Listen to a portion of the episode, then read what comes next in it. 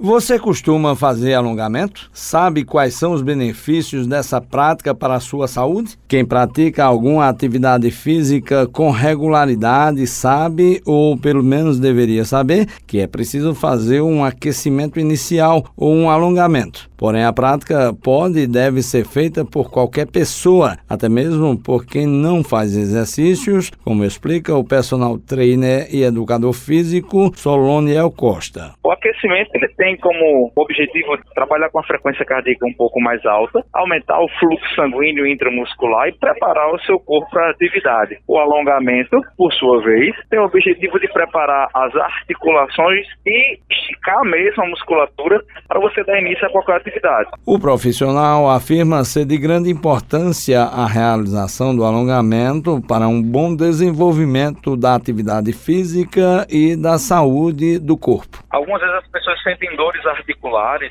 principalmente dores de coluna, elas não conseguem associar essa dor à fraqueza muscular, ao encurtamento muscular. O alongamento, ele é muito benéfico. Por exemplo, você, um cara que trabalha muito tempo sentado, seria importante realizar alongamentos antes de começar seu expediente e ao término. Muitos dos desconfortos que sente na coluna seriam inibidos ou, pelo menos, reduzidos. Então, para o iniciante, para o não praticante, para o já praticante, o alongamento tem esse benefício. Você alongar as estruturas musculares, preparar as articulações, seja para qualquer atividade que for, e às vezes até dentro da sua própria casa, tirar um tempinho ali ao acordar e na hora de dormir para proteger as articulações de futuras lesões. Atividade física só vem para agregar, para proteger, para prevenir e para trazer saúde para a população de maneira geral. Soloniel também fala sobre os principais tipos de alongamento. Existem os alongamentos estáticos, segurar a perna atrás, contar 5 segundos para dar uma esticada. Os alongamentos dinâmicos,